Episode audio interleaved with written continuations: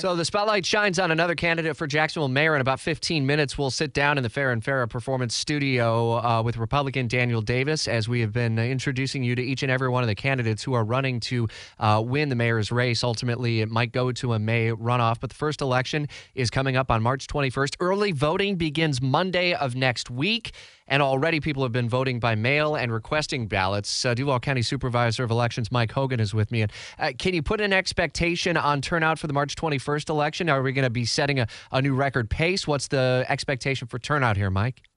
It, we're really uncertain right now, Rich. Uh, there, as you noted uh, on our website, we already have some ballots back in from uh, mail ballots, and it shows about three percent turnout right there. But our prediction is around thirty-five percent turnout. So 35%. How much of that are we seeing turn toward the uh, opportunity for early voting versus on election day?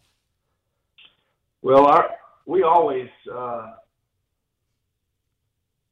in, the best interest of voting, I, I, would say, is that you need to uh, to vote early, uh, simply because you don't know what's going to happen to you on election day, and if there's a problem uh, when you're voting early at the uh, various sites. We have 19. Uh, if there's a problem in, that uh, particular site, we we have time to fix whatever that problem is. So we always encourage early voting, but election day still seems to be the main um, the for the voter themselves. They like to be there on election day with their friends and neighbors voting um, for, especially in this ballot on this ballot, the mayor.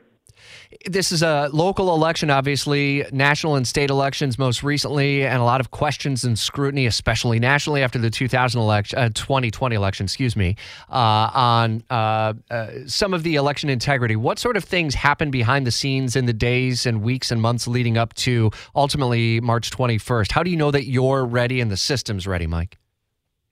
Well, you know, we've already almost finished. I got one more uh, training class for poll workers. That's a requirement uh, all poll workers have to be trained before each and every election.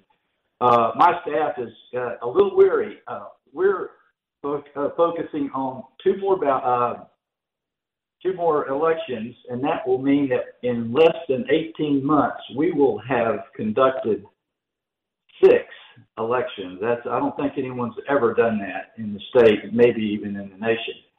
So every single cycle is the same. But the first thing that, that uh, we come to is making sure that we train our uh, poll workers so they're effective in the field. And are there final checks that happen even during the early voting process, which begins again on Monday?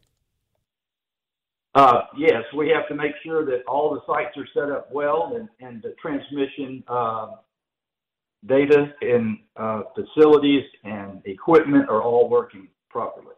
All right, and as the process gets underway Monday, do you anticipate Monday being a pretty busy day overall, or do we see like the weekend before the actual election day being maybe the busiest? What we've been seeing in, in the last few elections is, is the first day is there's a lot of interest, and uh, and then it just um, moves down for the next three or four days until you get to the uh, that first weekend.